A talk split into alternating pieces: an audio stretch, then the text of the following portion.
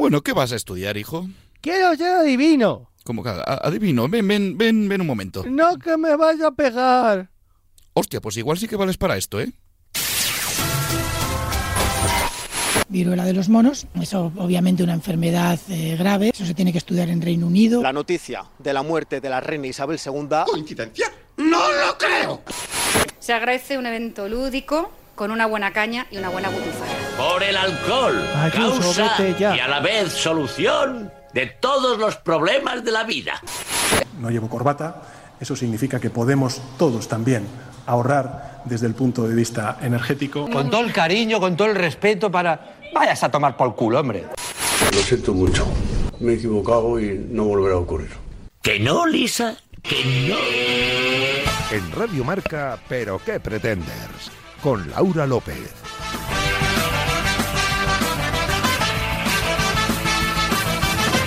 ¿Qué tal amigos? Bienvenidos a la sintonía de Radio Marca y bienvenidos a este vigésimo primer capítulo de la sexta temporada de Pero que pretendes, programa número 209. Como el número de besos envenenados que Ramos le ha lanzado a Luis de la Fuente en su carta de despedida a la selección. Recordad, estamos en facebook.com barra pero que pretendes en Twitter e Instagram como arroba pqpretenders. Y si queréis escuchar qué ocurrió en capítulos anteriores, no dudéis en pasaros por los canales de iVoox y Spotify de Pero qué pretendes. Con Javi García Mediavilla en la realización sonora que sospecha hoy más que un chino al mirar al cielo y pensar que si están explotando cosas cerca de Pedro Sánchez, ya los tenemos más cerca. Nuestra superproductora Bárbara Jimeno, que hoy nos contará su última gran aventura. Spoiler, el protagonista es un oso y lo que ocurre a continuación, a continuación os sorprenderá. Y el maravilloso equipo que, como siempre, me acompaña en este programa, más bonicos que cualquier obra de arco, literalmente. Os saluda Laura López y de verdad de la buena no puedo sentirme más afortunada de volver a sentarme delante de este micro. Y ahora sí, arrancamos el programa aquí en Radio Marca, donde está el deporte que se vive y también el que se ríe una vez más. Bienvenidos y muy buenas noches.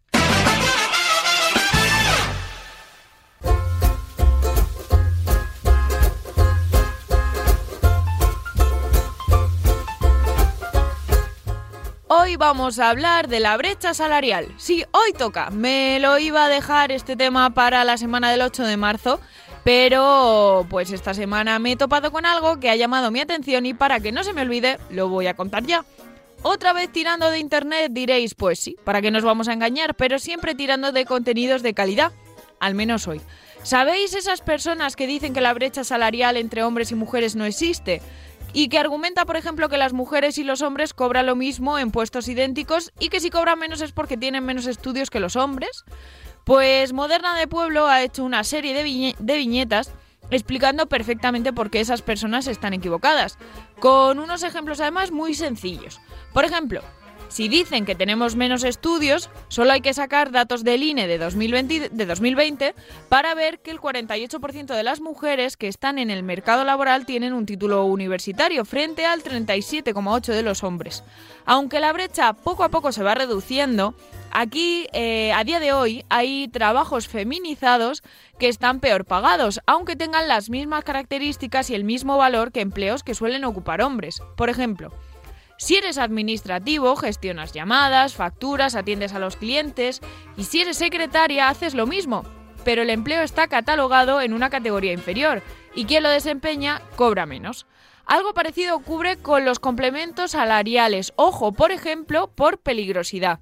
Mientras que hay trabajos masculinizados, como podría ser, por ejemplo, el movimiento de maquinaria pesada, en el que sí se cobra un plus por ese motivo, otros trabajos que habitualmente desempeñan mujeres, como podría ser una chica que hace las uñas en un centro de estética, una limpiadora o una enfermera, en los que se trabaja con productos químicos que también pueden poner en peligro su salud, no los reciben. Y me quedo con un último ejemplo, aunque os invito a que la leáis, no solo en este caso, sino siempre porque Moderna consigue explicar de una forma muy clara en sus viñetas temas muy complejos, de una manera que puede llegar a entender cualquiera. Leedla y escuchadla, que tiene un podcast en Podimo muy chulo con Enara Álvarez, que se llama Dos rubias muy legales, por cierto. Pero vuelvo a este último ejemplo que decía, que añade Moderna, eh, que, eh, donde dice que el 74% de las personas que trabajan a tiempo parcial son mujeres. ¿Por qué? Porque culturalmente son las que cuidan. Sin embargo, cuando los hombres son los que recurren a un trabajo a tiempo parcial, los cuidados son una de las últimas razones por las que lo hacen. Otra, por ejemplo, mucho más frecuente, sería, sin embargo, eh, pues poder compaginar este trabajo con sus estudios. Moderna de Pueblo es maravillosa y además hoy me ha ayudado mucho a hacer esta sec- sección, así que insisto, leedla y escucharla porque mola un montón. Marzo está a la vuelta de la esquina, bichis, así que ya sabéis lo que toca. Pero hoy no me alargo más, que últimamente estoy muy pesadita, así que vamos al lío, cierra las puertas, suelta los galgos, que ya estamos todos. Vamos ahora con titulares que llegan de la mano de Cha Fernández y Javi García Mediavilla.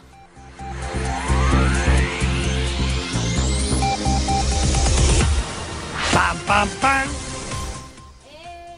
En Nacional, hasta los huevos. Sí, leche, aceite, legumbres y hasta los huevos están subiendo de precio una barbaridad, especialmente por lo visto estos últimos. ¿Por qué? Parece ser que se debe a un aumento de brotes de gripe aviar en todo el mundo.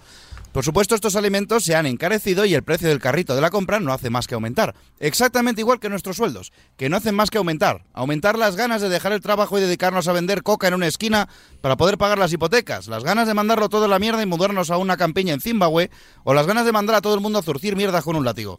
Se nos está quedando una cuenta bancaria bien fit para el verano.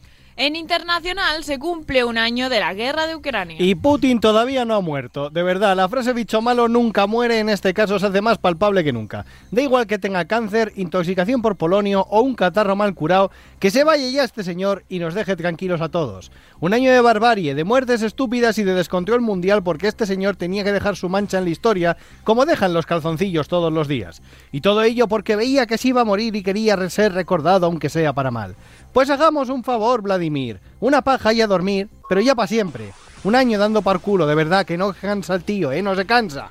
Pelotas de metal. Al menos de momento una. Una gran pelota de metal ha aparecido sin razón aparente envuelta en un halo de misterio que ni una novela de Agatha Christie en las, com- en las costas de Hamamatsu City, en Japón. Por ahí por donde estabas.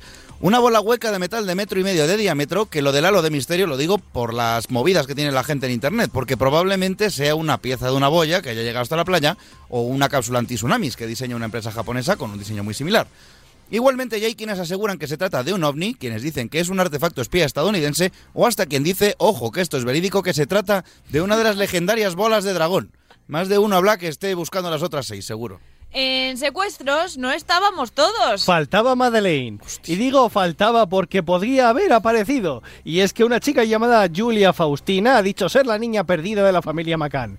Y claro, esto lo dice ella porque podría, obviamente, no ser. Como ya fueron otras tantas en los últimos años. Concretamente, otras tres chicas lo intentaron. Pero claro, una de ellas era una chica con problemas mentales que decía tener 13 años, pero en realidad tenía 21. Y las otras dos utilizaron las redes para intentar vender su teoría para luego decir que era todo una broma. Pero mucha gente cree que Julia es la verdadera Maddie, sobre todo su medium, que es la que le ha animado a hacer toda esta campaña. Sí, su medium. De verdad. En dolor se dejó el alma. Liam Ellis, un ex traficante de drogas australiano reconvertido en artista de contenido para adultos, sufrió un pequeño percance grabando una escena para su OnlyFans esta misma semana. Estar atentos porque no voy a repetir esta información porque me va a doler mucho dar esta noticia. El amigo se encontraba grabando una escena porno cuando su aquello se resbaló, salió del aquello de la muchacha con la que estaba, pero la muchacha seguía ejecutando sus embestidas como sordo golpeando una campana y el aquello de este señor se dobló de formas que no debería doblarse el aquello de nadie. Y sí, se rompió el nardo en vivo y en directo. Cual caña de bambú doblada más de la cuenta, cual barra de pan cuando llevas mucho en la bolsa de la compra, cual trampolín sobre el que salta un gordo, cual espalda de Batman al enfrentarse a Bane, cual palillos chinos cuando los separas al abrirlos, cual varita de ron en la cámara secreta. Se dejó el alma en la escena. En eventos, la misma mierda de siempre. Eso es lo que resume mejor la Feria de Arte Arco. Porque sí, eso es lo que es. Porque aunque hay cosas maravillosas, obras increíbles y artistas impresionantes, todo ello queda siempre ensombrecido por la estupidez máxima de cada año. Un ejercicio de pretenciosidad, dejadez y prepotencia que hace que esta feria sea una broma en vez del símbolo que debería ser. Si hace unos años fue un plátano con cinta aislante, este año es la carretilla llena de basura. Sí, una obra que consiste en eso. Una carretilla llena de basura. Eso junto al cadáver reconstruido de Picasso han sido la coña definitiva. Anda la mierda. Y conectamos con el Centro Nacional de Poesía. Adelante, Jean-Paul Desastre. Oh, pretender de mi vida. Oh, pretender de mi corazón. Si esta noche haces buen programa, algo cercano a canela en rama, un buen chucho crema, te esperará en tu habitación. Ya actualizada la información, continuamos ya para bingo con la mesa de redacción. Hola, soy Matías Prat. Permíteme que insista. ¿Pero qué pretendes?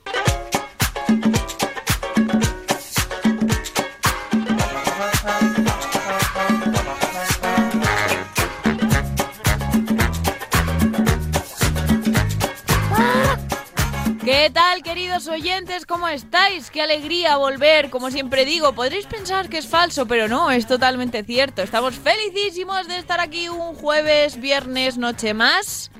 ¿A que sí, Cha Fernández? Por supuesto que sí. Hoy vengo con con cositas de los oyentes que no se me olviden, ¿eh? Aquí que tengo no se me apuntado. olviden. Cha cuenta cosas de los oyentes y Poveda me pide dos minutos. Eso es. Jesús Poveda, ¿cómo está usted? Guau, guau. Buenas tardes, buenas noches, buenos días, mm, buenas mediodías. Eh, hoy tengo un anuncio muy importante, ¿eh? por favor, hay que déjame dos minutos Lau, al final del programa o, o tirando al final porque es muy muy importante. ¿Cómo que Hostia, tirando hostia. al final? ¿No lo puedo, no lo podemos hacer en mesa?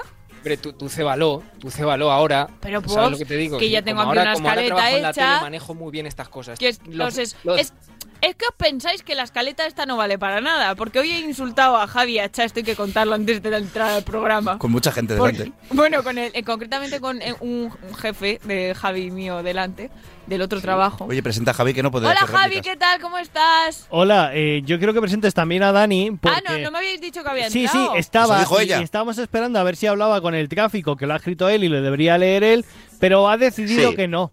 Hola Dani, ¿qué tal? Hola, no, era porque como no me ha dado tiempo a probar si me funcionaba el micro, he dicho que lo haga otro, como siempre. Pues ya, Pues ya está. Bájate un poquito el micro. Laura, paso, por favor, sigue relatando Bueno, eh, pues esa faltada gratuita. Pues yo, como siempre, termino la última de preparar el programa. Sí. Y entonces Cha me mete prisa todo el rato, ¿vale? Pero Por- hoy, hoy, porque he, por lo que sea me gusta irme pronto a casa. hoy he acabado... Pero Cha, esto es un programa en directo. En cualquier caso sí. nos vamos siempre a la misma hora. Claro no que sé sí. qué quieres decir. Bueno, total, que yo he acabado y ni habían ajustado la pauta, ni habían empezado a imprimir, ni a preparar nada, ni nada. Entonces yo le he dicho que eran unos bultos. Primero he empezado diciéndoselo a Cha.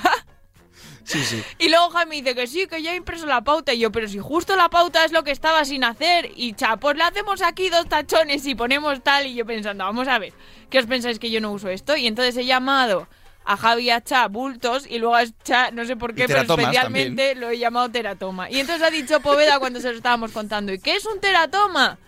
Y hemos dicho, uy, no es pretender Eso, todo eso, es, eso es falta de pretender, Es sí. pretender Mira, yo- menos uno. Yo llevo muchos años escuchándoos, ¿eh? En siempre, obviamente. Pero, por lo que sea, pues ese programa, igual que la clase de la tabla del 9, pues me lo he perdido. Entonces. No pasa ¿Le nada. explicamos lo que es un teratoma? Se lo explicamos, La- esperamos la un que esté es muy Carlota. fácil. Eh, lo que haces es multiplicar por 10 y restar siempre, pues, pues Uno. eh, Javi, El no mismo vale. número El por el que multiplicas. No vale. claro, Las sí. tablas hay que sabérselas de memoria. si ¿Por no, no vale qué? No, eso es mentira. Tienes que, si, si, si sabes razonar por qué una multiplicación da lo que da, es mejor que te la sepas de memoria. Hombre, hay tablas y tablas. Hombre, claro. Hay tablas que tienen truquis y hay tablas que te las tienes que aprender yo- o yo ir prefiero sumando. una- yo prefiero la tabla tabla del de queso, 25 lo que no me la sé, que, ¿qué Claro, estamos hablando de las de multiplicar. No, pero quiero decir, por ejemplo, la tabla del 4, pues igual no tiene mucha regla. Son números pares cada dos. Bueno. La tabla ¿Eh? del surf.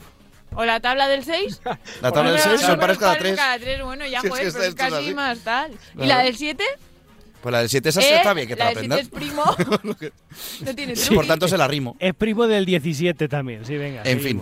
Bueno, a ver, pues. Ay, eso, yo quiero que- bueno, ahora ah, no después. decimos que lo que es un teratoma. Es que eso, pues, que lo explique Carlota, que Vale. es suyo, ¿no? El próximo programa, así además dejamos un cliffhanger. Para eso tendríamos que saber algo de Carlota, que verdad. Es verdad. empezó el festival y por lo- Empezó- el festival, los el carnaval. de Galicia lo- la hemos perdido en los carnavales. No Es sabemos verdad, no, nada no de he vuelto a escribir nada. Oye, La si queremos muchísimo. A ver si alguien, sabe, si algo. alguien sabe algo de Carlota, o Carlota, si nos estás escuchando.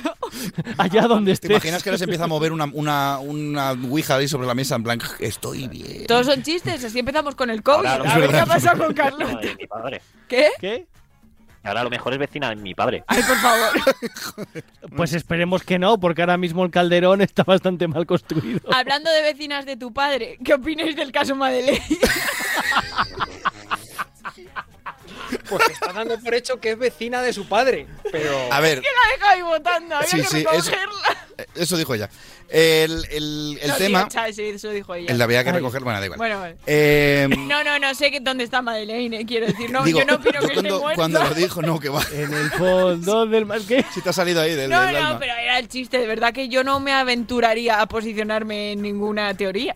Vale. Bien hecho, El caso, yo cuando lo vi por primera vez y dijo la chica, soy Madeleine, bla, bla, igual, soy Madeleine, bla, bla, vi las fotos y es, y es verdad, es verdad, Bueno, se parecen que es rubia. pero se parece a la hermana un montón. A la hermana. Pero un montón, ¿eh? Y al, y al y- padre también se da un aire. Pero luego ha salido que la madre de esta otra chica, la de la madre es También se parece. supuestamente tal, también se parece. Entonces es como, bueno, eso ya es más. Y además tiene, tiene como el borrón ese que tiene Madeleine en- ojito, en, se el ojo. supone. Sí, Sí. pero ya salió en 2007 la otra chica, que es la que tenía un problema mental en este caso, que también tenía el borrón en el ojo. Oye, que el era problema mental era, era de nacimiento o puede ser que con todo lo que sufrió...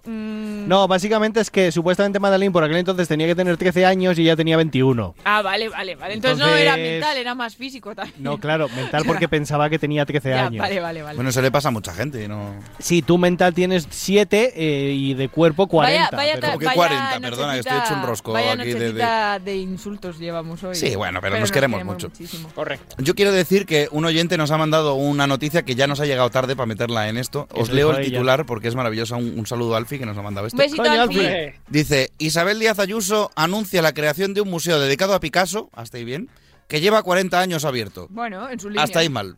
Quiero decir, Ahí el. Ese es el nuevo. Madrid Central no existe. Eso es. Pero yo voy a Claro, crear Pero voy a querer Madrid, Madrid 360. Claro, porque Madrid Central no existe.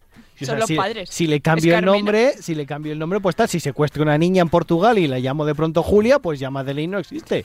Julia, ¿Sabes? me hace gracia el apellido. ¿Cómo era? Eh, es como otro nombre, ¿no? Zaporilla iba a decir, pero no. No, creo que Zaporillo, otra ese es un poco el, el, el de Ucrania. ¿no?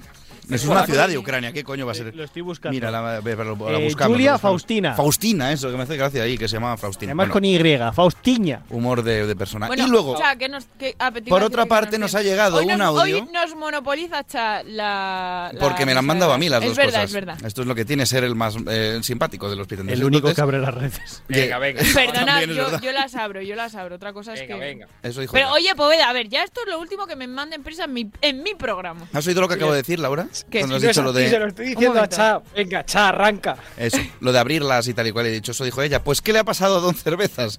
Que como es oyente del programa y nos oye mucho, le ha pasado lo siguiente.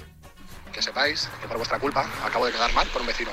O sea, llego del curro, dejo el coche en el garaje, hay un vecino que salía. Espérate un segundo que lo tengo muy rápido. Lo voy a poner en Sí, normal. por favor, Ahí. Cha.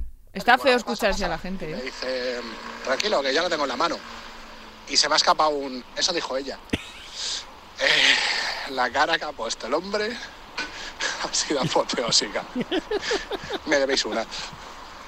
No, Yo, discúlpame, de no te verdad, debemos nada, te hacemos la vida mejor. a- orgullosa absoluta estoy. Yo estoy orgullosísimo de él. De Don personalmente. Pues mira, ya la sabe colar mejor que yo. Eso, Eso dijo ella. ella.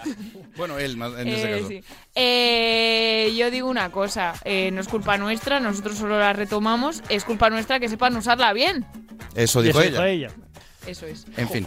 Y, Y hasta aquí mi sección pequeña de oyentes. Un besito gracias. fuerte para Don Cer. Y por cierto, aprovecho para decir Ah, esto es anuncio oficial. que si no pillo el COVID, no, no por favor, Por otra vez, Dios. no. Eh, volveremos a Barcelona este año, volveremos a, Al Salou del Salón Cómic. que ya no se llama así, por Sí, cierto. es Salón del cómic, ¿no? No, Salou. es Cómic Barcelona ¿Es o algo así. No, no, es como Cómic Barcelona, algo ¿Sí? así. Bueno, no Bueno. al Salón del Cómic de toda la vida. Eso es.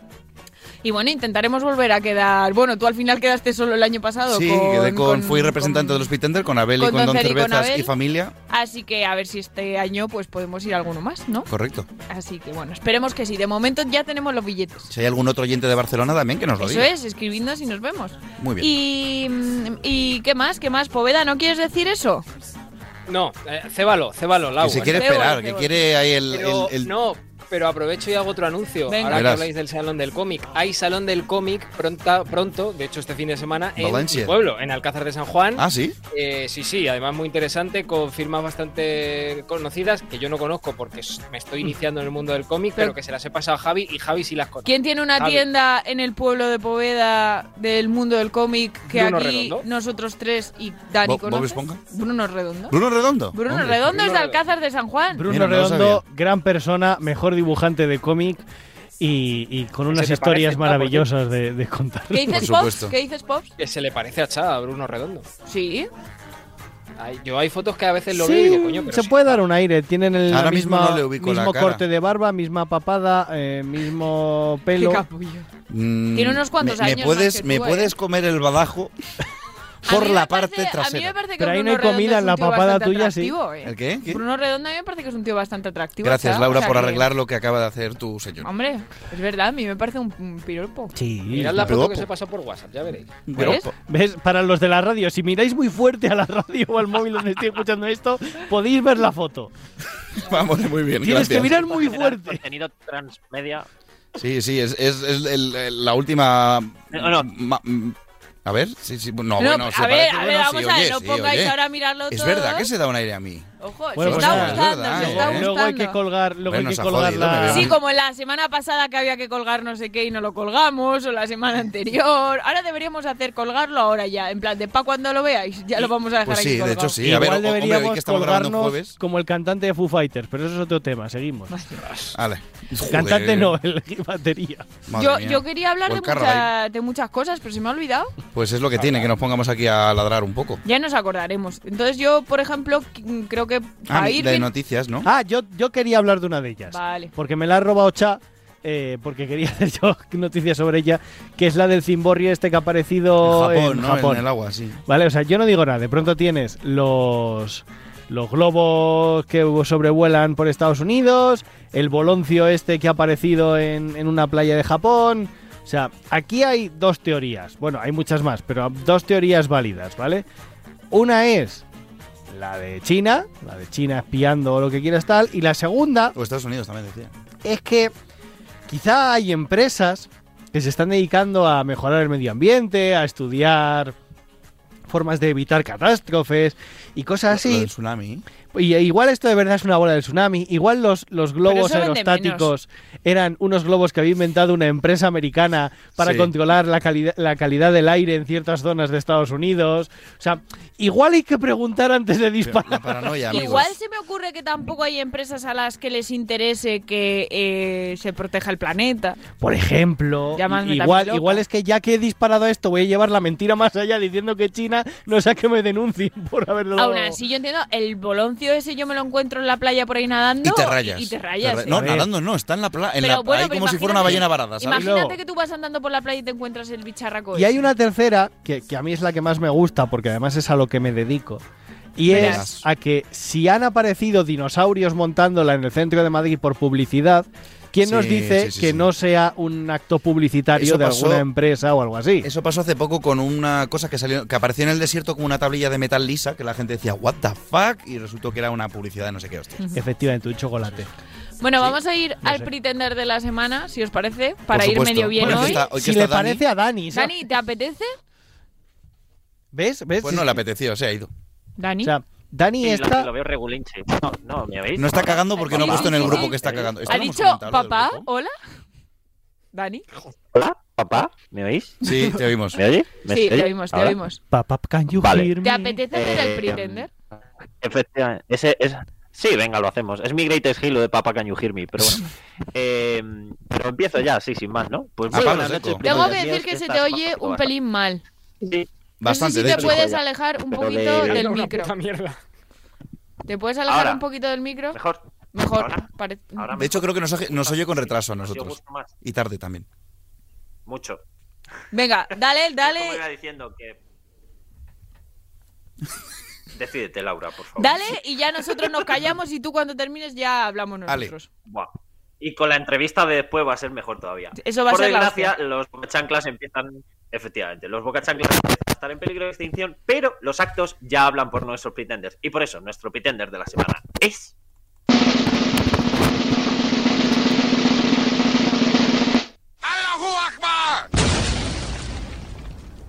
Un señor que tiene fotos con un narco. Y no, no me refiero al niño del mono que deberían haber adoptado asuntos sociales. Estamos hablando de Alberto Núñez Feijó, también conocido como el otro político gallego que no es Abel Caballero o el político gallego de derechas pero que no es del PSOE. Porque los actos hablan más que las palabras y en este caso pues a Feijó se le llena la boca con el Falcon. Que ojo, estamos de acuerdo en que no podemos hablar de ahorro energético y de austeridad cogiendo el avión privado para ir a por yogures al supermercado. Pero señor Feijó, tampoco está bien cobrar 2037,07 euros al mes netos de impuestos, cabe decir, en concepto de desplazamiento como senador de Galicia cuando tu residencia habitual está en Madrid. 28.518,98 euros al año que se van a pagar, vete tú a saber qué, seguramente centollos y vieiras a este señor.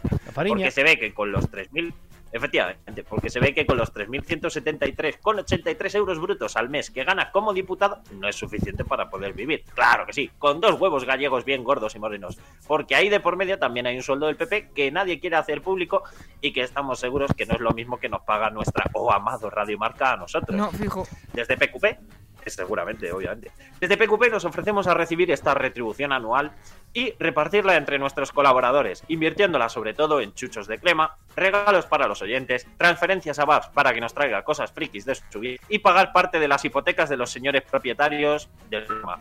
Para Carlota Ma, que es del Team Caballero. En fin, y esperamos que el señor Feijó no lo pase mal para llegar a fin de mes. Y si lo necesita, le sacamos un crowdfunding para taxis. Manda carayo.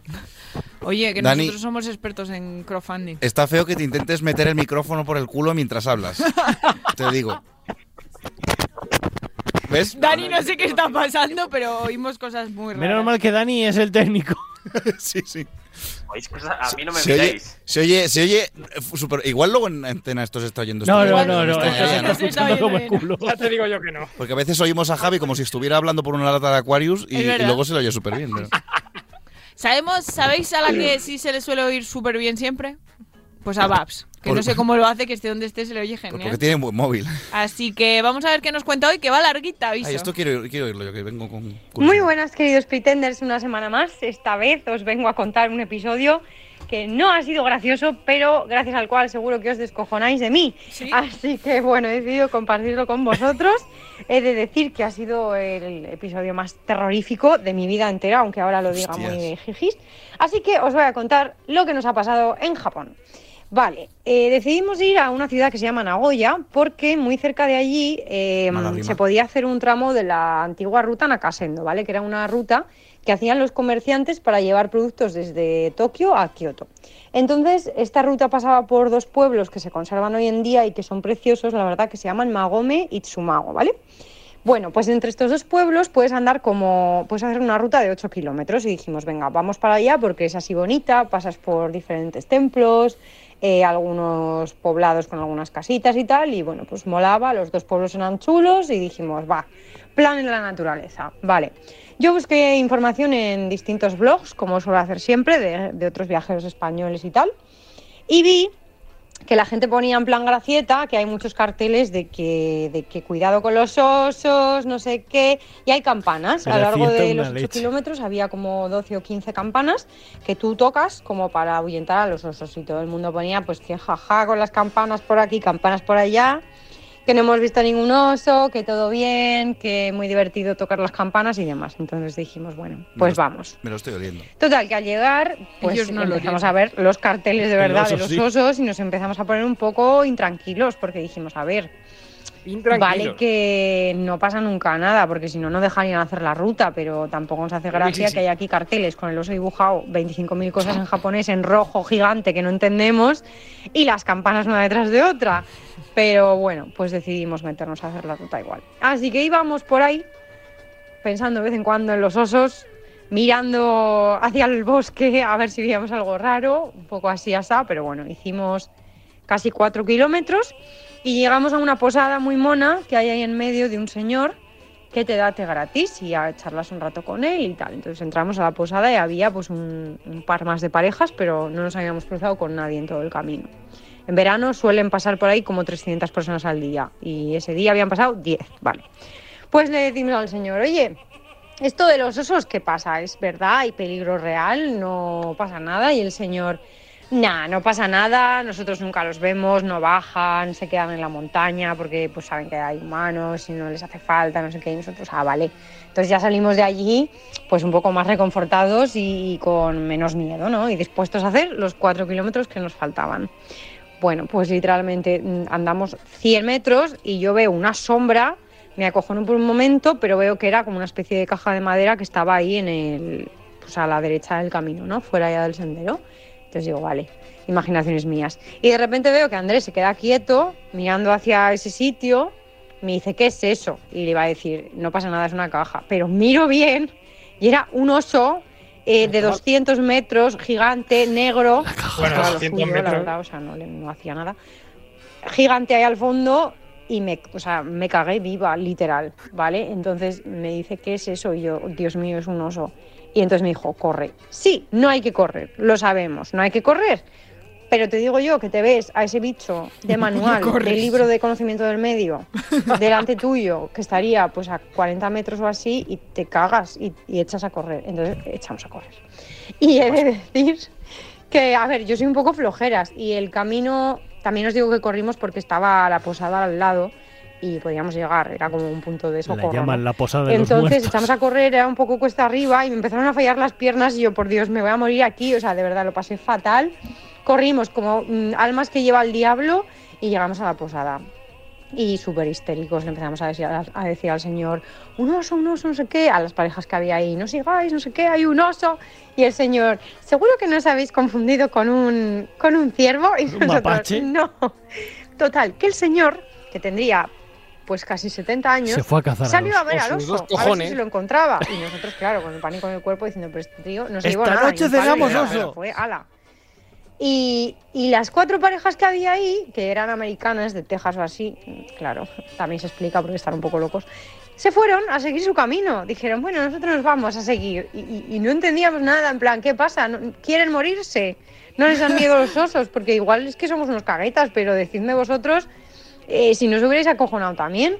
Total, que viene el señor japonés y nos dice que no ha visto nada, pero que no nos preocupemos, que podemos continuar el camino cogiendo un palo y dándole golpes a los árboles. Y le digo yo, caballero, no voy a dar un paso más por ese camino. Lléveme, por favor, con su coche a la estación. Pero, mala suerte, no se podía ir en coche porque la carretera estaba cortada porque se había caído un tronco en medio de la carretera. O sea, esto era como una película de miedo. os estaba, era el oso Así que la única opción que teníamos era esperar hora y media el autobús local que pasaba justo por encima. Así que eso hicimos. Estuvimos una hora y media en la posada con el señor esperando a que viniera el autobús. Y nos fuimos al otro pueblo, vimos el pueblo en tres minutos y nos fuimos al hotel porque teníamos mucho miedo. Así que, eh, bueno, pues esa es mi terrorífica historia. No sé qué opinaréis, luego contáis. Entonces, no solo os quería contar la historia, sino que eh, para que no hagáis como yo y echéis a correr, aunque ya os digo que es muy fácil decirlo, pero no hacerlo, os voy a contar unos pocos pasos de guía de supervivencia ante un oso, ¿vale? Lo primero pasa por intentar evitar el encuentro y eso Hombre. significa que no debéis llevar nada de comida en vuestras mochilas. Llevar comida puede atraer a los osos con su olor, pero no solo eso, sino que tampoco debemos usar ropa que hayamos usado, por ejemplo, para cocinar el día anterior. Y nosotros ya fatal, porque llevábamos comida en la mochila. Es muy importante también que el oso no se nos encuentre de imprevisto, es decir, que vayamos haciendo ruido y tal, para eso estarán las campanas, ¿no? Eh, en muchos casos el ruido y tal, pues se hace que se ahuyenten. Y el señor de la posada, como os he contado, pues nos dijo que cogiéramos palos y le diéramos a los árboles. Luego, lo que subraya todo el mundo y es vital, no correr, pero es muy imposible, ¿vale? Hay que quedarse quieto como una estatua y no quitar la mirada del oso, que vea que no somos una amenaza y hablar bajito para nosotros mismos, rollo, para que el animal vea que estamos tranquilos y que no pasa nada. Y si llega el momento en el que el oso nos ataca, hay que intentar devolver los golpes, por muy mono que el oso nos parezca, aunque Hola. ya os digo que a mí mono no me Qué parece. mono, que ni que hostias. Y las partes débiles son los ojos y el hocico. En Estados Unidos también mucha gente lleva spray de pimienta, como los de, los de autodefensa, por si tienen que echárselos al oso en la cara. Y la verdad que yo me hubiera quedado muchísimo más tranquila. Me voy a comprar un spray de pimienta porque no me quiero encontrar con ningún animal salvaje. Así que nada, ya me contaréis qué os parece. Menos mal que fue todo bien, de verdad, chicos, qué horror. Y, y eso, espero que os haya gustado mi historia con el oso en Japón. Un besito y hasta la semana que viene. Yo Es- digo, Esta chica al final no nos vuelve lo, entera, de- ¿eh? lo de devolver el golpe, yo solo digo que si un oso te pega un zarpazo en la cara, Ahí te has quedado. el, el golpe no se lo devuelves. o sea, no, Por largas que tengas las uñas, me atrevería a no, decir. no, se le, le devuelves el golpe gente- en la próxima vida. ¿Sabéis que esta gente que tiene el meñique y la uña muy larga? que Sí, es los que tocan la guitarra y estas cosas. Pues ni esos pueden encontrarlos. Yo me- cuando lo estaba viendo, es que estábamos Javi y yo trabajando en casa, teletrabajando, y, y le grité, Javi, Javi, que un oso se va a comer a los niños. Y claro, Javi no entendió nada porque decía, ¿cómo Obvio. que...? Y, y- y ya seguimos viendo los stories. Yo no lo vi, me quedé con la... Vimos- Sí, sí. Tenía como la intriga de qué había pasado y tal y me la habéis jodido. ¿Por qué? Porque habéis dicho, ah, lo del oso de Babs y he dicho, pues ya sé lo que ha pasado. ah, bueno, pues cha, chico. mm, Me habéis hecho spoiler. Es que no sigues los- la vida de... No, de- justo ese día no lo vi. El día siguiente sí vi, en plan de, joder, qué susto ayer. Y yo digo, ayer, ¿qué ¿Qué ha pasó? pasado? ¿Qué ha pasado?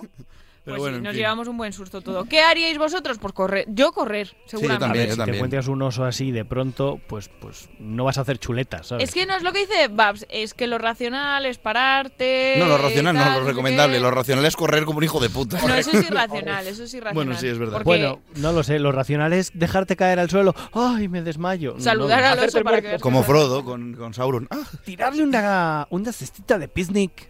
en fin. Lo racional es devolverle los golpes. Sí, sí, vamos. Se supone, pero vamos, que no, que ya te digo, el primer golpe que te da el oso probablemente sea tu- el último Por golpe que eso te dan en tú tu vida. tienes que golpear primero, cha. Es una polla, me. Sí, claro, sí. En fin. Eso dijo ella. Bueno, pues vamos, eh, Babs, nos alegramos mucho de que estés viva, por favor. Seguid así. Bueno, Eh, que sepamos, igual en este tiempo ya no. No, por favor. Hay una Eh, bola por ahí por Japón que igual ha explotado, ¿sabes? Yo qué sé. Y hablando de gente que tiene ganas de morir, vamos a hablar. Joder, esto no me ha salido como yo pensaba con Dani. No, porque viene un poco a coalición de lo que vamos a hablar ahora. Eh, porque Dani atra- trae un invitado muy especial a este programa. Ya lo anunciamos la semana pasada, dimos algunas pistas. Él es Santi de Experience City, uno de los locales de escape que más nos gustan de Madrid, como ya sabéis, que tiene 200 millones de salas y 200 millones de experiencias precisamente. Y por si fuera poco, pues el 4 de marzo nos van a traer una nueva, ¿verdad, Dani? Sí, además, mm, más que, que Escape, es una No es un survival. escape, no sé si verdad, tenemos a Santi en la mesa. Estoy, estoy. Hola Santi, ¿qué Está, tal? está, bienvenido. bienvenido. Hola, buenas noches, ¿cómo estáis? Qué bien tener a gente de Experience City siempre en este programa. Nos han dicho que además tenéis un técnico de mantenimiento muy guapo, pero a ese no lo conocemos todavía. Pero que enseña el Yo tampoco. Perdón, un técnico no, un responsable de mantenimiento. Bueno, bueno, yo la verdad es que soy bastante reciente y todavía no conozco a todo el mundo, que somos muchos en la empresa. Bueno, pero has- tú has llegado entonces con una idea aquí rompedora, o por lo menos eres tú el encargado de contárnoslo, y Dani, que no sé si tendrá que ver algo con ese responsable de mantenimiento o no, va a ser el que se encargue de llevar esta, pre- esta entrevista maravillosa, porque además ha arreglado su micro. Se oye mejor a Dani. Efectivamente. Sí, no, porque por lo que sea no estaba utilizando el pie, lo estaba haciendo a mano. Vale. Eh, lo más importante de todo esto, estáis diciendo que es responsable de mantenimiento, es irresponsable de mantenimiento. Cierto, cierto. claro. Buena corrección. Lo siguiente de todo es eh, que, claro, Santi, tenemos un problema tú y yo y es que no tienes Wikipedia, así que preséntate, por favor.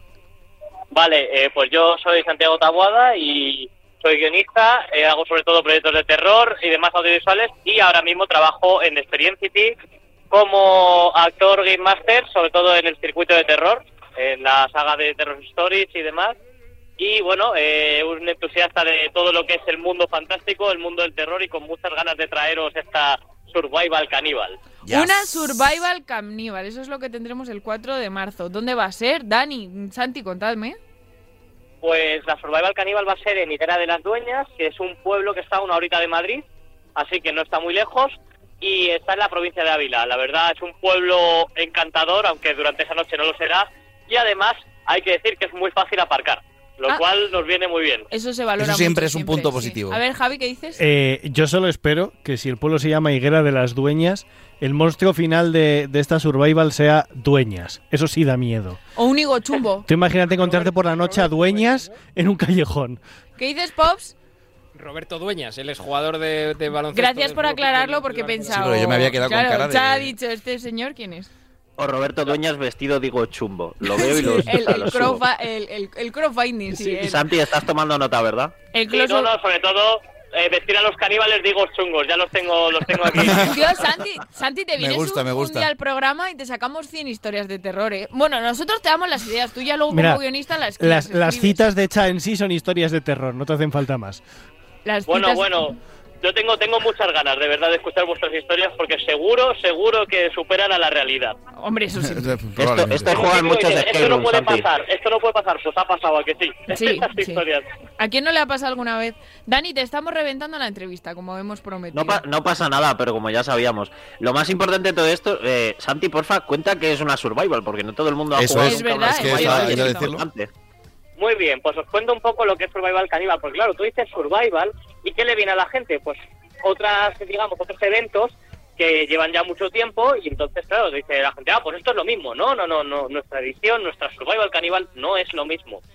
Eh, digamos que nosotros en Experiencity tratamos al, cada evento que hacemos con mucho mimo. Entonces, nosotros realmente lo que nos gusta es no hacer un evento a lo mejor cada fin de semana, en plan estar todo el rato haciendo eventos, pero sí que el que hagamos que sea cada varios meses, pero que esté pulido, que esté bien definido y que además tenga un juego distinto, que es con lo que nosotros jugamos.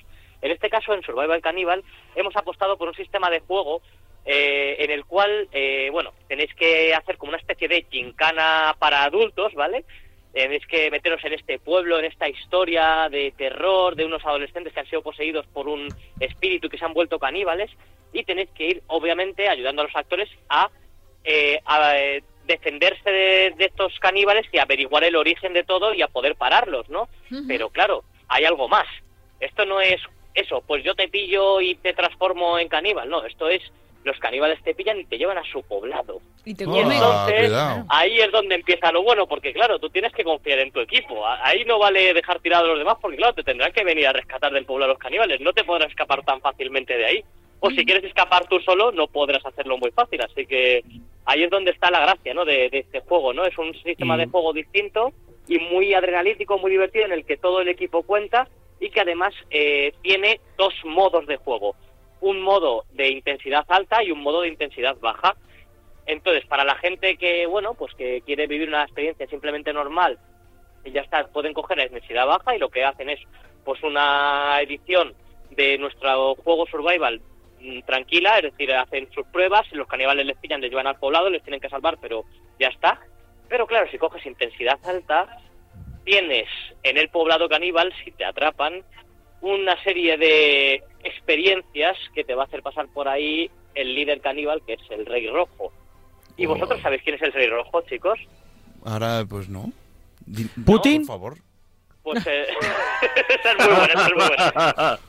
Pues el Rey Rojo es el dueño del escape room más aterrador de España, que se llama La Casa en Piezas, que ha abierto hace poco la sala Onírico y es, bueno, el, el- su empresa, digamos, tiene el honor eso de ser el escape room más aterrador de España. Y entonces, claro, ¿qué puede hacerte ese hombre en ese Madre poblado en modo extremo? No lo sabemos, pero va a dar mucho miedo y esto está bien. Aún así, no dará tanto miedo como lo que Ayuso le hace a la sanidad pública. Seguimos.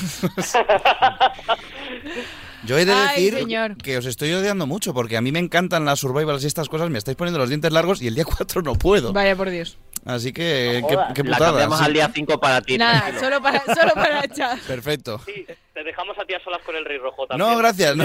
Es, es por la noche, entiendo, ¿no? La Survival. Sí. Sí, ¿No? es por la Sí. noche y además, una cosa más, el pueblo entero va a estar a oscuras, así que que traiga la gente sus linternas. Jo, qué guay. Oye, ¿sabes qué? Yo, igual aquí me estoy haciendo un spoiler y demás, pero como en, a- en aquellas películas antiguas donde salían caníbales, normalmente en África, y que había un poquito de película en su racismo, eh, dime por favor que te que cuando te secuestran los caníbales te meten en una olla gigante al fuego, en plan... No, no lo cuente, no lo cuente, que no cuente nada, que no se No te- puedo, Te atan no las manos y los pies. nada. te atan Claro, las manos y claro. los pies a un ¿Qué palo. dices, Pops? ¿Qué, hace- qué dices, Pops? Que te, te atan las manos y los pies a un palo y te llevan como pasarte, ¿no? Y te dan vueltecicas, ¿no? Eso me recuerda también a los cómics de Mortadelo y Filemón. Eso te iba a decir, sí, sí. Las en y. Obelix, ¿no? Siempre había un Sí, jabalí sí, es ahí. verdad.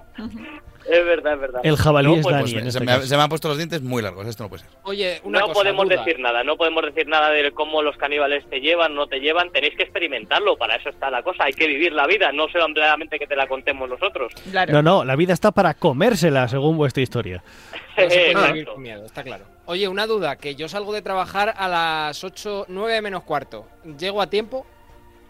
eh, ¿dónde trabajas? Claro, En la es que si le No dices que en. Almería, pues igual no llegas. En San Hombre, Sebastián de tra- los Reyes. si trabajas en Higuera de las Dueñas o cerca, pues llegas a, eh, a empezar a la Survival, pero te llegas para jugar un buen trecho. ¿vale? Si me dices que trabajas en Madrid, pues a lo mejor ahí llegas un poco tarde, ¿sabes? La Tienes que pedirle a tu es. jefe salir antes, Pops. La duda es, ¿a qué Ahí hora ya- empieza? ¿A qué hora empieza? Ah, empieza a las 8 de la tarde. Es de 8 a 12, porque además hemos decidido que esta segunda edición que hemos hecho con Survival Caníbal, la primera duró 6 horas y hemos decidido concentrarla en 4. ¿Y por qué la concentramos en 4? Porque así hacemos todo más intenso. Primero, nuestros actores pueden darle más intensidad en vez de, digamos, Claro. dosificando esa intensidad durante las 6 horas, sino que le pueden dar más intensidad en esas 4 horas de juego. Y además la gente se queda sin ratos muertos. Va a ser todo el rato adrenalítico. No va, no va a parar aquí. Van a ser Madre 4 horas, mía. pero 4 horas muy intensas. Bueno, pues nada, yo creo que ya mm, hay, hay algo más que se nos haya escapado. Bueno, eh, simplemente deciros que, que esta edición se va a diferenciar de la primera porque aunque la historia es similar, las pruebas son completamente distintas, que tenemos un equipo también muy grande de personal, ¿vale? A diferencia de, de otros eventos, nosotros tenemos un equipo aquí de más de 30 actores Wow. que van a hacer las delicias de todos los jugadores y que van a hacer que los jugadores pues no estén atascados, sino que estén todo el rato activos y, de, y en intensidad alta y bueno, que esperemos que la gente lo disfrute muchísimo. Pues nada, lo esperamos. Dani, ¿tú hay algo más que quieras añadir? Eh, no, eh, que por desgracia cuando ha dicho lo de que tratamos, que lo tratamos con mucho mimo, me he imaginado a todo el equipo creativo de Experiencity disfrazado de mimos. Además, como les pongo cara, pues ha sido muy divertido. Ya es verdad. Eh, Nosotros ya Sí, cada sí, vez bueno. más a, a más gente de ese equipo, ¿eh? A ver si vamos próximamente y Eso conocemos es, a la, a la siguiente avísame con tiempo, Dani, y me bloqueo el día. A los que creo que hay que darles mucho mimo ese día va a ser a los compañeros de protección civil que estén allí, no sea que haya alguno con un parraquito. Sí. Ah, Nah, una yo- cosa más que, yo que no he dicho. Dime, Santi. Perdón, no, una cosita más que es que para coger la modalidad eh, de intensidad alta hace falta tener 18 años. Eso es importante también. Por Sí, lo que sí, sea, por lo que sea. Por cosas. Evitar, eh, imagino, embarazadas, gente con problemas marcapasos. Efectivamente. Pero vamos, nada más, simplemente es, es una cosa que os tenía que comentar porque digo, bueno, esto también a la gente le interesará. Pues Santi, muchas gracias, esperamos y estamos seguros de que será un éxito. Y, y nada, cuando tengáis más novedades, como siempre, ya sabéis que esta es vuestra casa. Bueno, ha sido un placer entrar aquí a hablar, eh, a hablar un poco de este evento que además, como os digo, lo tenemos mucho cariño, lo hemos desarrollado con mucho mimo y, y esperamos que la gente lo disfrute tanto como nosotros hemos disfrutado haciéndolo porque creedme que cuando se acaban estos eventos y veis a los jugadores satisfechos sonriendo y tal y queriendo volver es lo que más lo más bonito que podemos sentir nosotros, ¿no? En, en un evento de este tipo vais a pasar miedo, vais a correr, va a haber adrenalina y bueno, ya por último deciros que dentro de poco, eh, pues si os gusta el terror, se abrirá la siguiente experiencia de terror de Experience City, que no sé si lo ha dicho Dani o no, pero continuamos con la saga de las Morgan con La Oscuridad, una de las salas Yo acabo de estar. una de las salas más aterradoras que se han hecho aquí nunca en España, que ahora mismo abre en Madrid y que planeamos ahí alcanzar el top, a ser posible. Pues esta- estaremos súper pendientes, seguro. hacemos sí. grupo y vamos. Así que. Pues nada, lo dicho, eh, Santi, y mucha suerte, que vaya todo genial, que estamos seguros de que sí, y hablamos pronto, ¿vale? Perfecto, muchísimas gracias por Un la besito entrevista. fuerte. Adiós. Hasta luego, Adiós, que vaya adiós. bien. Un abrazote. Pensaba que habías puesto, que había puesto Javi la canción de la búsqueda y me he venido arriba, no es la de la búsqueda, porque hemos visto la serie de la búsqueda este fin de ¿Qué tal semana. es? Porque Está a mí me da- guay. sí, está A bien. ver, es lo que es. Quiero decir, es Es una gente, serie de la búsqueda, gente ¿no? buscando un tesoro. Hay Sí. ciertas referencias, no sale. Bueno, no os voy a. bueno, No, sí. No sale Ah, Bruce. Willis, iba a decir. Bruce Willis, era no, Nicolas no Cage sale ¿no? Nicolas Cage. Hombre, Bruce Willis, el ¿Te pobre, está ahora para salir, el pobre hombre. Pobrecito, sí, un besito fuerte. Eh, Nicolas Cage, mi Nick querido no sale, pero hay muchas referencias a la búsqueda y es... mm, Es guay, es una serie para cómo necesitamos nosotros desintoxicarnos de dramas, eh, tristezas y, ahora- movidas mm, gordas, pues es Es- una... Eso dijo. Eso. Eh, mm, es una buena serie para un fin de así tranquilo y tal. Así muy rápido, ya que estamos incluso, incluso que hoy lo he hablado con un compañero, si queréis verlos con niños. Eh, Bien, muy recomendable. Yo estoy viendo Parks and Recreation, no es para verla con niños, pero está muy guay. Gracias, por fin, por fin alguien que nos escucha. Eso es. Chat, tienes que correr. Voy yo, pues ¿qué, voy a hacer? Pues venga, vamos rápido. Porque vengo a hablar de algo que hablamos mucho, porque nos jode mucho a todos los que estamos aquí. ¿Sí? Y es que esta semana Paramount ha anunciado, ¿sabéis lo que ha anunciado? ¿No? Eso no. Ha anunciado que en su próxima película Dungeons and Dragons, o Honor entre ladrones, que vaya esto por delante, me muero de ganas de verla porque tiene pinta de que va a ser la hostia, habrá, como no, esto es eh, ya eh, tradicional últimamente, por desgracia, unos famosetes dobla- doblando atrás de sus personajes. Esta Vaya. vez son unos streamers que les han puesto y a doblar unos muertos, que sí, que son unos personajes que te digo yo que van a salir tres minutos en la película, que no van a... Pero me duele mucho, y creo que estamos muchos de acuerdo, que en un mundo como el del doblaje, que es a nivel profesional un entorno tan complicado al que acceder, que hay un montón de gente que ha estudiado y se ha preparado mucho en escuelas de doblaje durante mucho tiempo y con mucho esfuerzo para tener una oportunidad, igual esos papelillos les vendrían muy bien para ir empezando, para ir asomando la cabecilla. Pero no, hay que, parece que ahora es norma meter algún famosete por ahí, hacer alguna voz, y no siempre funciona muy bien. Yo sabes que estoy de acuerdo, muy de acuerdo contigo, porque además yo soy muy defensora del doblaje, cuando hay gente que no, es que en versión original Tenemos la tal". mejor industria Tenemos de doblaje probablemente del mundo. efectivamente Sí, la sí, mejor sí. industria de doblaje del mundo, aunque solo pondré una cosa por lo que lo justificaría. Si eso consigue llevar a más gente al cine y son papeles muy, muy, muy, muy pequeñitos, lo puedo comprar, aunque estoy de acuerdo contigo Sí, que hay mucha gente claro, preparándose pero- No como el ¿Pero de? Broncano en quien está matando Espera, a los espera, espera, espera, tiene que, vamos con 200, ello, Javi, no me revientes bueno. la sección. Vale. Porque eh, la historia nos dice que lo de meter famosos no es No una funciona. buena idea. Y para recordar, porque os invito a que vengáis de la mano conmigo a recordar algunos de los doblajes más what the fuck de famosetes que han metido en los estrenos españoles de las siguientes películas. Vamos a empezar con el que quizás sea el más famoso, esto es innegable.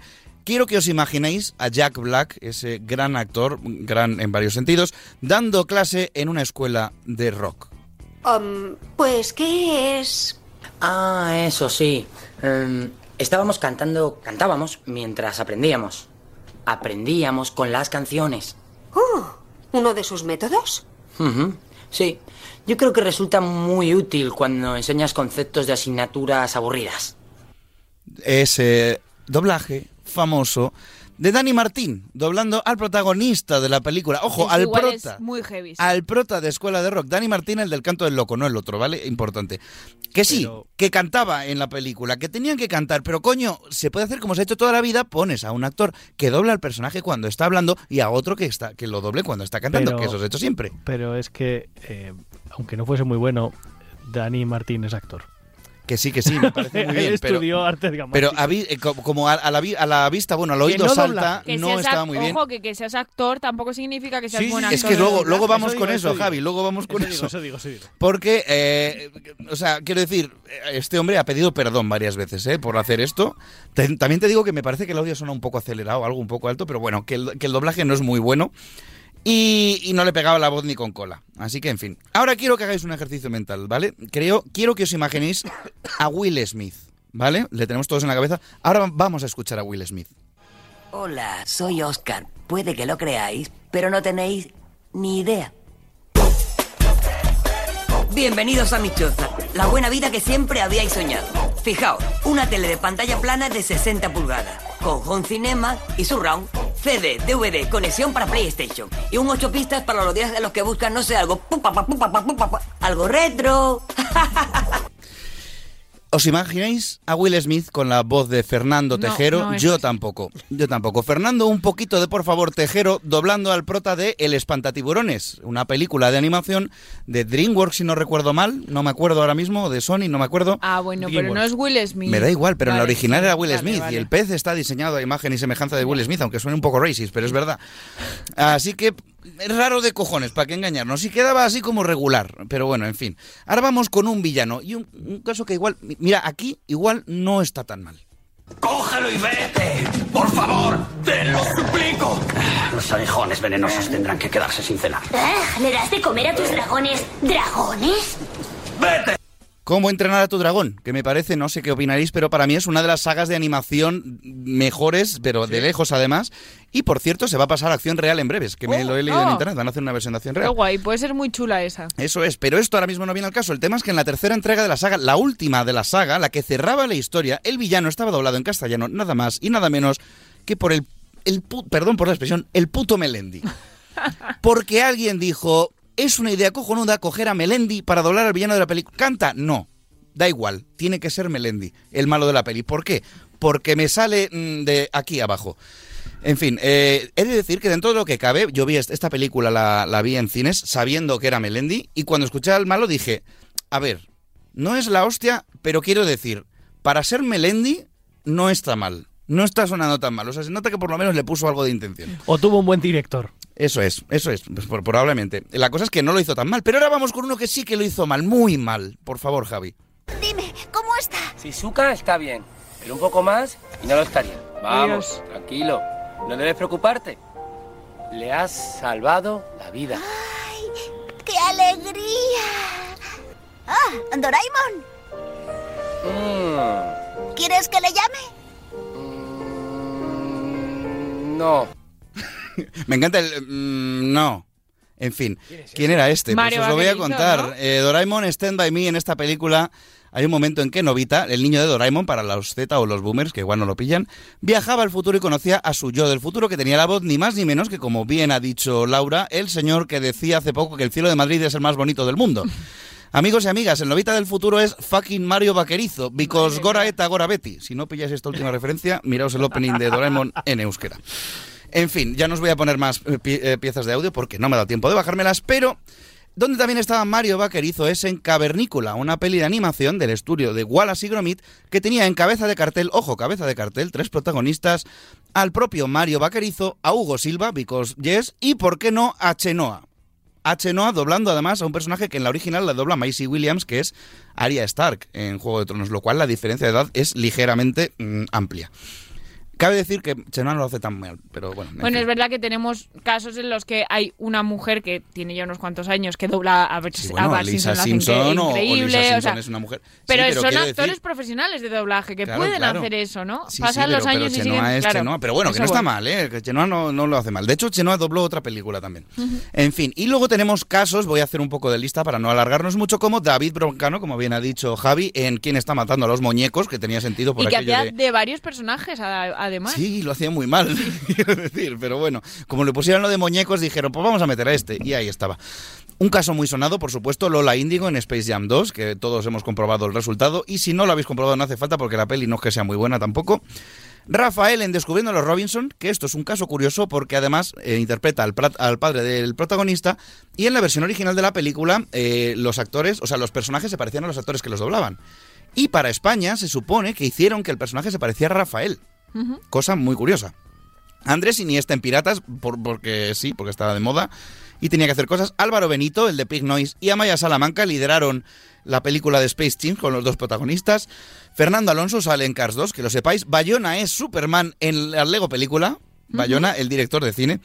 Y Coronado es eh, Alfred en la Lego película de Batman, Pero que aunque sea Coronado- buen actor, no te creas que lo hace muy Pero bien bueno, en esa, voz meterlo un poquillo. Pero bueno, por lo menos Coronado es Y actor. con Batman tiene sentido. Y tiene su... No, Batman no. Es, y a ver, Ah, vale, vale, perdón. Fernando Alonso en Cars 2 hace de Fernando Alonso en coche. Sí, sí, bueno, O sea, sí, sí, entonces, bueno, pero, bueno, que, vale, pero que por qué, compro. ¿sabes? O sea, bueno, eso, eso vale. Y un dato extra que he descubierto y que se me ha que ha dado el culo torcidísimo. ¿Sabéis quién es Ángel Garó? El de Noche de Fiesta. Eso es, es un humorista, lo- por si alguien no lo sabe, que se hizo bastante famosete con el 1, 2, 3, hizo monólogos, hizo teatro, y ojo al dato, esto no lo sabía, tiene un Guinness de los récords porque dobló a 32 personajes en la película Ferguli. Por cierto, película que me encantaba de favoritas. A mí pequeño. también me encantaba esa peli. Pues el pavo se dobló absolutamente a todos los personajes de la película, independientemente del sexo, de la edad, de la raza, si eran animales, si eran hadas, si eran humanos. Absolutamente todos los personajes de esa película están doblados por Ángel Garó. Esto es rentabilizar una, ¡Ostras! con- una contratación. Voy a decir que ahora le han superado en formato podcast porque Andy Serkis ha hecho las 130 voces del Señor de los Anillos en podcast. Hostia, chaval. A tope. Bueno, pues, pero este señor en España por lo menos tiene el récord. Y luego, así, menciones rápidas, vamos a hablar de algo que Javi le va a sonar. En videojuegos no olvidemos a Luis Tosar haciendo de George Washington en Assassin's Creed 3, que oye, no estaba mal. Clara Lago de Cleopatra en Assassin's Creed Origins, que estaba un poco peor. Y especialmente infame Christian Galvez doblando a Napoleón en Assassin's Creed Unity, que de verdad, como locutor, Christian Galvez un 10, pero haciendo ¿No, de ¿no era Napoleón... Leopo- a mm, Leonardo? no, a Leonardo hizo, fue otro actor que Juan ahora mismo Diego no Boto. recuerdo. Eh, sí, Juan Diego Boto, efectivamente. Ahora. Y nada, y con esto pues os pregunto si recordáis algún doblaje doloroso así de estos de famosetes, que os haya dicho...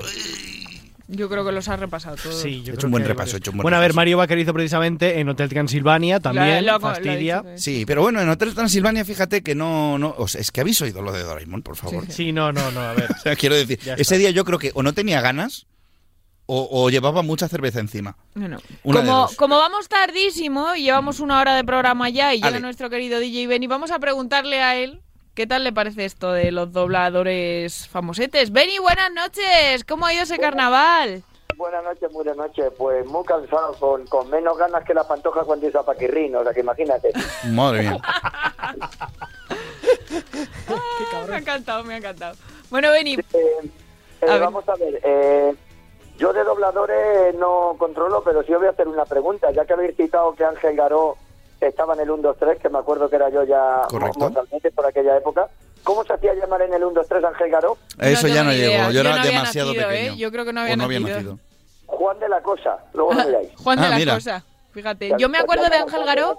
Juan de la Cosa era el personaje que interpretaba en, en el 1, 2, 3. Yo me acuerdo de Ángel Garó ya en Noche de Fiesta, ¿no? En el Sí, 1, yo la 2, 3 recuerdo no, más de que ahí. siempre iba de Yo en el negro. 1, 2, 3, eh, te estoy hablando de primero de bubo, por ahí, o sea, con Ya 14 ves. o 15 años yo, cuando salía Wow, wow. en el 1. Pues me parece que no habíamos nacido la mayoría. Bueno, vamos a escuchar el Coño, temazo que no se, traes había, hoy. no A se había inventado la radio, imagínate. Casi, casi, casi.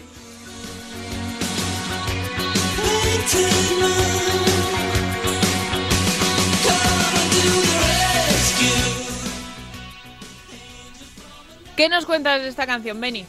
Pues no mucho, eh, pero vamos, te puedo... Del grupo, pues el grupo que es una banda, eh, bueno, la canción es Painted Moon, de los Silencers, una banda escocesa formada en, Londres en el año 86, creo que por ahí se formaron, en la canción del año 87, y, y nada, pues bueno, pedazo de canción. Yo es que ya sabes que últimamente eh, prefiero escuchar más y, abreviar, ¿sabes?, la, la información Pues me parece estupendo. ¿La escuchamos? Vamos, le subo, la subo un poquito.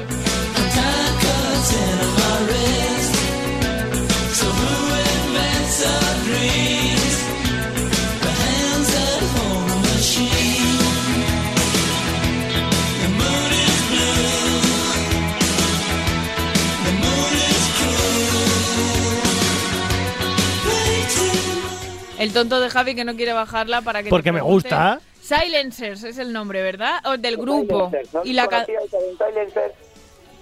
¿Cómo? No, yo no los conocía. ¿Cómo no los conocíais? ¿Alguien No. de ahí No. los conocíais? No, no. La canción de I Can Feel It, la de Ultra Black, ahí va a- a- bastantes conocidos. Bueno, es que son grupos así que, bueno, fueron conocidos en su época, pero tampoco tampoco son un, un Osudor, ni un, ¿sabes? Ni un Michael Jackson, ni... Bueno, pero para eso nos los traes tú, para que los conozcamos. Pues mira, el- la semana que viene os voy a sorprender ¿Sí? eh, con una versión del año 89, es una canción del año 89, versionando una canción del año 72. Vale. Español. Este golpe me, me, me- me- cambio al español. Muy bien. ¿Sabes a Pero, quién pero hemos- eran unos u dos. La canción del año 72 es conocidísima y, y la versión del 89 no es tan conocida porque es un grupo que era de, del finales de la movida de los 80, pero no fueron tan conocidos, fueron conocidos por esa canción. Pero Ujú. Bueno, pues nada, a ver qué tal. ¿Sabes que hemos comprado, Javi y yo, esta mañana entradas para ir a ver a Guns N' Roses? Joder, qué envidia. Geranios y Trabucos, qué bien, ¿Qué te parece? pues estupendamente bien. Sigue, siguen las vivo y todos siguen por ahí, ¿no? Esperemos que llegue. El, el decir. 9 de junio puede ser, tocan en Madrid, así que esperemos que llegue. La, la última vez. Qué bien. ¿Qué? Que un día después de mi cumpleaños, qué ¿Sí? bien. Sí, sí. Bueno, Que la, la última vez, Benny, que nosotros compramos entradas para un concierto en junio se murió el batería. Es verdad, efectivamente. Coño, ahora ya, ahora ya en serio, vamos a ver una cosa. ¿Cuándo vamos a quedar todos los pretenders, todos, todos, cuando venga Bas, eh, Carlota, todos incluidos, Dani, el Po? ¿Cuándo vamos a quedar? Pues es- Cervezas para ir a ver un concierto de taburete en directo, por favor. Sí, hombre, va- mueve tú a cervezas para eso. Vaya planazo, vaya... eh, Además, en una fiesta de vino de Valdepeñas. Eso sería ya redondo, ¿eh? Me- me- vamos. Porque, Me escúchame, escúchame, vamos a Valdepeñas, al concierto de Taureti y luego nos vamos contigo a la otra plaza. Vamos, Luego una vamos, gacha. Si viene, si viene el taburete a Valdepeña, me, me silio, me cambio de pueblo, me voy a Madrid al tiro. Correcto, te vienes al o a. Móstoles, al más allá, cualquier sitio. Pues nada, Beni, descansa mucho ¿eh? este fin de semana que tienes que estar destrozado. Bueno, este fin de semana tengo... Madre mía. Tengo, tengo prepiñata, porque el, el sábado... Ah, el sábado de, el sábado de carnaval, eh, el, el domingo es, es piñata, el domingo de piñata en Ciudad Real, se celebra las carrozas y voy el sábado al Bar España. Bueno, y contar también eh, brevemente que en el carnaval me han liado mucho porque el domingo, aunque estuve actuando con la orquesta, me cogieron para ser jurado del premio de la carpa, me cogieron de jurado. Vaya, el, vaya. El miércoles, en el entierro de las sardinas, que se hizo el primer concurso de lloros y llantos, también me cogieron de jurado.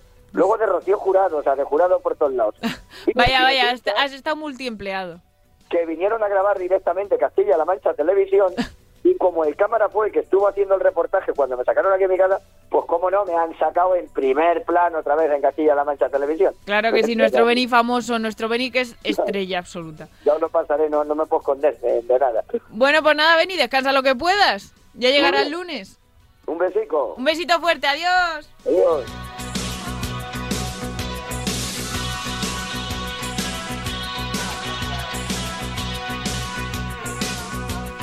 Y ahora sí, Poveda, antes de que te despida, por favor, ¿qué, qué tienes que contarnos? Sí, es, es un comunicado oficial Verás. muy, muy importante. Ya sabéis que llevo jugando al ajedrez eh, muy en serio desde hace exactamente tres meses. Desde este verano, Pero- ¿no? Sí, sí, y a pesar de que, bueno, jugando llevo mucho, aprendiendo llevo tres meses, y a pesar de que el potencial es enorme y que tengo mucho por ganar, hoy quiero comunicar oficialmente ¿Qué has decidido Mi- dejarlo? Mi retirada de la selección española de ajedrez, ya que es que, claro, como no me han llamado todavía, de la, pues, pues, pues lo dejo, chicos, de verdad. eh. Esto eh, se lo voy a explicar a Cha, ¿vale? Vale, Porque Cha no está entendiendo nada. Igual el público tampoco. El público igual sí. Bueno. sí es Ah, bueno, o sea, que eso es cosa mía de que Ya, soy- se- es que Ya. ha dicho Sergio Ramos que se va de la selección, o que lo han Ah, invitado un poco ahí. vale, vale. Mejor dicho, ¿verdad? O sea, bueno, literalmente es, me voy porque me ha llamado el seleccionador y me ha dicho que no cuenta que no, conmigo. que, y que no me quiere. Correcto, entonces hago un comunicado oficial diciendo que me retiro de la que selección. no, Pues no me quiere ni hoy ni nunca. No, no mientas, le has llamado tú. Pues mira, Madre mía, soy Sergio, huevito, eh, en a- acuéstate ya. ¿Me si Lo quieres? que puedes hacer es retirarte. Ay, señor. ¿Será que le hace falta el dinero? Os digo una cosa, chicos, vais a ver el segundo espectáculo más lamentable que se puede ver en el Wanda Metropolitano o en el Metropolitano o como se llame. Lo primero es un partido del Atleti y lo segundo un concierto, porque se oye de culo. os Vamos, hemos cogido entradas en pista para ver si así es un poquito mejor. Porque es verdad que Ojalá nosotros que sí. no hemos estado nunca en un concierto en el Wanda, pero hemos estado viendo, por ejemplo, eh, un partido de rugby y eh, no queremos aquí desprestigiar a nadie, pero oírse bien, muy bien no se oía. También te digo, espero Ah. que siendo los Guns N' Roses, lo del tema del sonido lo controlen un poquito bien, ¿no? Pero Yo bueno, que estoy muy de acuerdo en las dos afirmaciones. sí, ¿no? Aún a pesar de lo que... Ya se ha ido Ahí- otra vez ahí se ha Dani. ido Dani. No quiere que lo despida. Eso dijo ella. Bueno, hasta luego, Dani. ¡Hasta luego! Bueno, Danito, venga, aprovecha un besito muy fuerte. Un besito. Hasta la semana que viene. Jesús Poveda, no te retires del ajedrez, no seas tonto. Todavía tienes que ganarle a Javi. A, a ver si lo bueno del ajedrez es que se hace sentado y entonces pues Ya. todavía tengo, tengo oportunidades. claro. Sí, una larga trayectoria por delante. Correcto, correcto. Un besito fuerte, hasta la semana Chao. que viene. Chao, Fernández. Yo tengo que anunciar que me he metido ahora en el, en el Pilates. Ah, muy bien. Fíjate. Cosas. Poveda estirarme. también podéis ir juntos. Pues mira, ahí está. Pues nada, ala, un plan nuevo. Hasta la Adiós. semana que viene. Hasta mañana, hasta mañana, hasta la semana que viene. Javi García Mediavilla. Hasta luego. Solamente una cosa muy rápida para fastidiar a Cha. Venom 3 está en preproducción. Hasta luego. Oh, no. Madre mía. Pues nada, queridos oyentes, con mucha más emoción os digo que volvemos la semana que viene si no hay novedades y esperemos que no las haya. De jueves a viernes, ya sabéis, la madrugada. De una y media a dos y media, aquí estaremos. No os lo perdáis y si no nos escucháis ahí, pues ya nos escucharéis después. Os queremos muchísimo, sed muy felices, pasad una buena semana, cuidaos y eso, sobre todo sed felices. ¡Adiós!